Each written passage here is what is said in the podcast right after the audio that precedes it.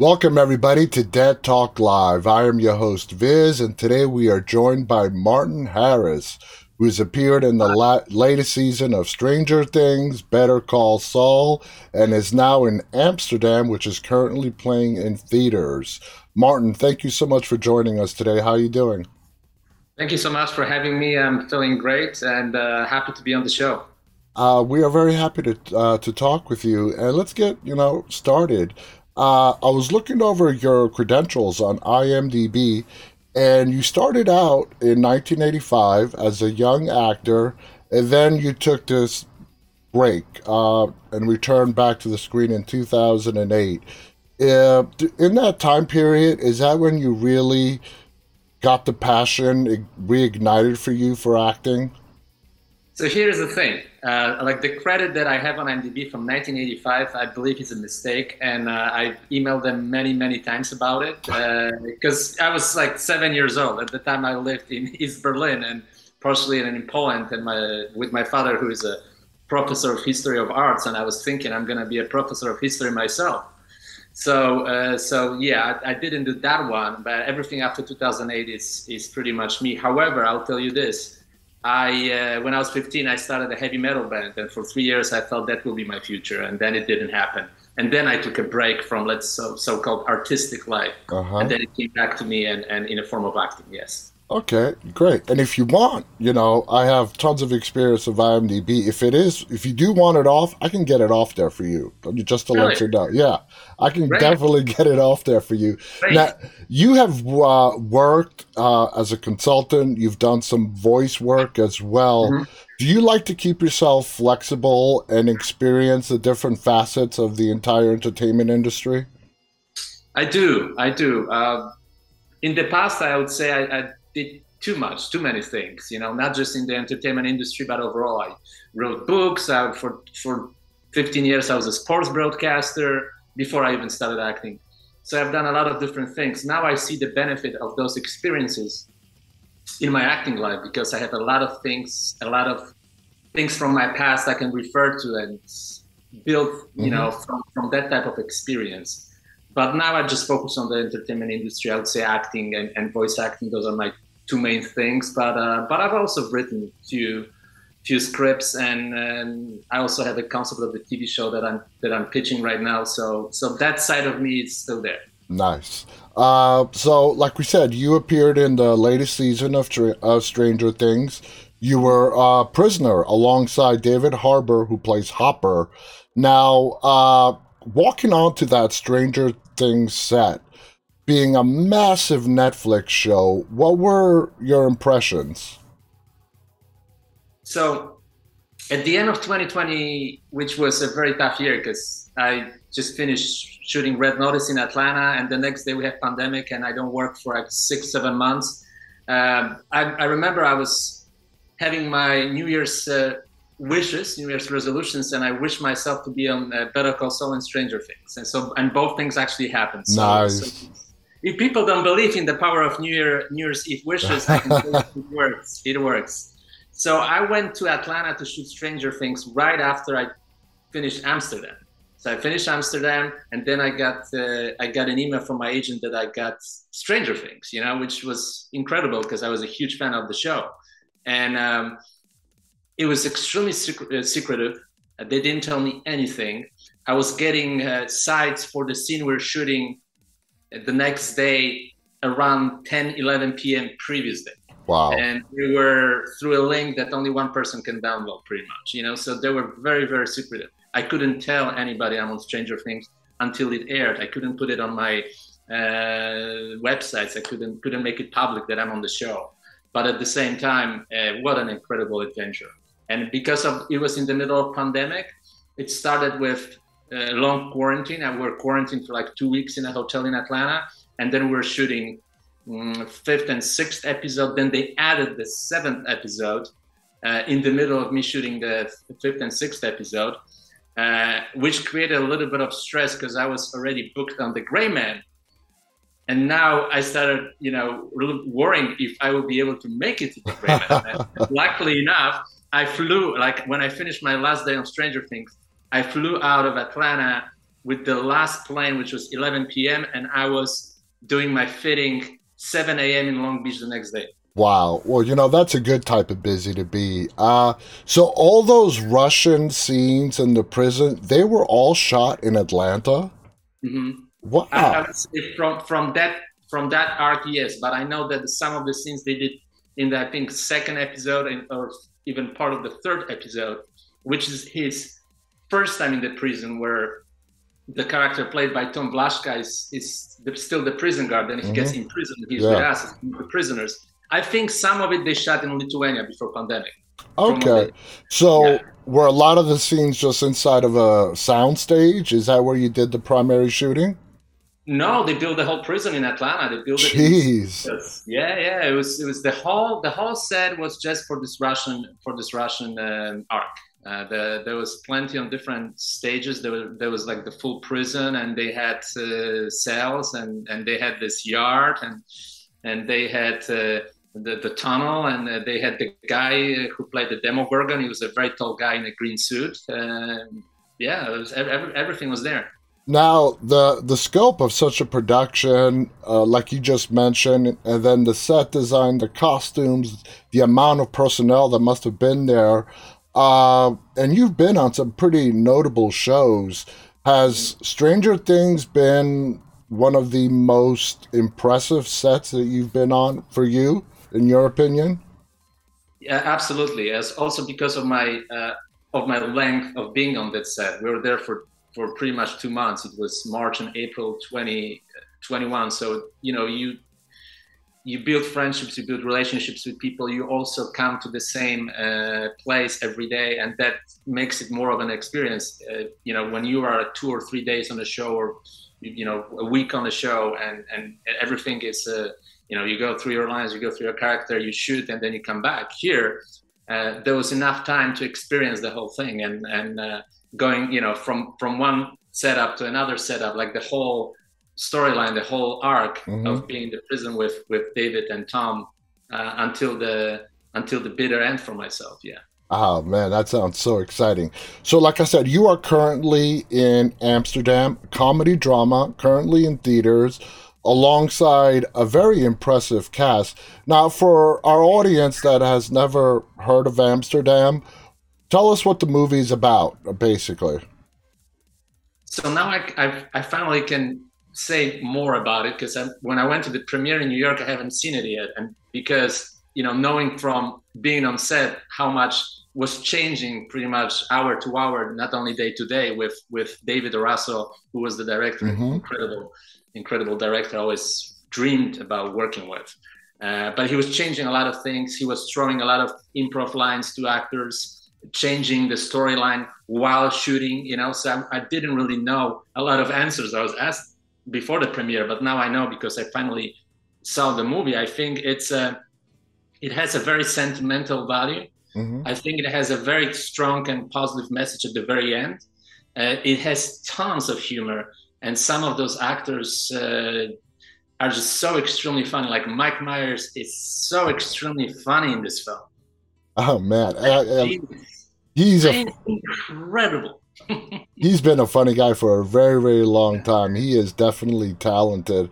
Now, whenever you're on a set, regardless of size and budget, whether you're acting, consulting, doing voice work, are you always trying to learn and continue to hone your craft? Yeah, that's extremely important part. And you know, it's funny because I had a chance to work with some incredible actors, like, you know, see them at work, like Colin Firth when I did The Staircase, or Christian Bale when I did Amsterdam, you know. And for me, those are the moments I can learn the most, you know, from masters like that. And I observed that the greatest, the best actors in the world, they never stop learning, you know. They constantly work. They work even harder than, I would say, a lot of working actors. I'm talking about the greatest actors. Yeah. I just saw an interview with Christian Bale, and he said that he was looking for inspiration for his character in Amsterdam, and one day he saw this random guy walking through the streets of, I think, downtown LA, and he started imitating his walk and his movement, and he used it for the film. And he says, I've never talked to the guy, I never met the guy after that, but I borrowed something from him for the character, and this is extremely inspiring to hear that. And I remember from the set, from shooting Amsterdam, Christian Bale, and I never seen anything like that. He was in character even during the lunch breaks. Wow. I mean, he would talk to you normally, but he would talk with the mannerism of the character. He would walk with the mannerism of the character. And what an incredible human being. Wow, I did not know that. Going back to David O. Russell, the director of Amsterdam, the way you described him, you know, really last-minute changes. As an actor being directed by David, did that make it more challenging, not knowing what you're going to face when you went on the set every day? For me, it was actually an adventure. I don't know why, but after 7-8 months of sitting at home during the pandemic, and now I'm finally on set with some of the greatest actors alive, I was just so extremely excited to be there. That for me was an incredible adventure. Like I've never felt that way before or after that. You know, it was more than a job. It was something else. It was a different experience. And I'll tell you one thing about David, you know, like actors love him. Yeah. Yeah, I've definitely heard that. Now, your biography states something interesting. It states that Kobe Bryant played an important role for you in acting. Elaborate on that. You know, I was thinking about it. It's been 22 years when I think of me knowing Kobe Bryant, because we met at the All-Star Weekend in 1998, and then I had the chance to have a final little conversation with him like 3 weeks before he had this tragic accident. And back in 2007, I came to LA for a few weeks. I just turned 30 years old, and I was a very successful sports broadcaster, and I could have stayed doing that for the rest of my life, but something inside was telling me that this is not really the path that I should be, you know, following for the rest of my life. And I asked Kobe, like, what should I do? Should I stick to what I have to play it safe, or should I do something crazy and start something from scratch, start something new in a new city, in the most competitive probably business you can imagine? And he said, "What is your heart telling you?" And I said, "My heart is telling me to try." He said, "Always follow your heart." Wow. And I remember that the day when he died, it took me like 3 days of, I suffered, you know, a lot after that happened, because he brought a lot of memories, and he was sort of a mentor for me, you know, like a distant mentor, because we only had conversations a couple of times a year, each year, you know, but he was an important figure in my life. And then I remember what he said, and back then in 2020, I decided to just focus on acting and pretty much stop doing anything else. And I was doing a few other things, like producing and hosting comedy shows, still writing, and I just focused on acting from that day, because it's like, that's what his advice was. It makes perfect sense, and I need to listen to him, and I need to do it. What a great story. Wow. And no regrets, right? No regrets in following you? No, that's what I thought. Now you going to The Staircase, you learned journalism for that role. Is that typical? Do you do a lot of research depending on how big or small the role is that you have? Yeah, whenever I can, I try. And whenever I do, actually it pays off. So I should do it every single time. Sometimes you're being you have a last minute audition, or you have tons of auditions for one day, and it's difficult. But I know from my experience, whenever I do that, it's always working. I had a bunch of different projects and characters from real life that, you know, that I had to make sure that I do my research, that I read, that I watch documentaries, or even, you know, in real life, you know, when you play police officer, it'll be good to go to the police station and see how they work, how they behave in normal circumstances, when they get to work, when they leave work, when they go for lunch, what are their interactions between each other, what are their interactions with strangers, you know, and listen, you know, like whenever you get a chance to work with someone great like Christian Bale or Robert De Niro, or because I consider myself a character actor, for me, Michael Stuhlbarg, Michael Shannon are kind of blueprints of what I want to do moving forward, you know, in the latter years of my career. Yeah. Whenever you have a chance you learn from them as much as possible, because those guys are really committed to the craft. Exactly. Very, very committed to the craft. Exactly. And you know what I've learned by talking to so many actors is, no matter how big or how famous or how popular, everybody has self-doubts at any given moment. No matter how big you've made it, everyone is their own worst critic in a way. Now, if you were to compare the European entertainment market to what it's like in the United States, do you right now see there's more opportunity for you acting in Europe, or is it here in the United States for you?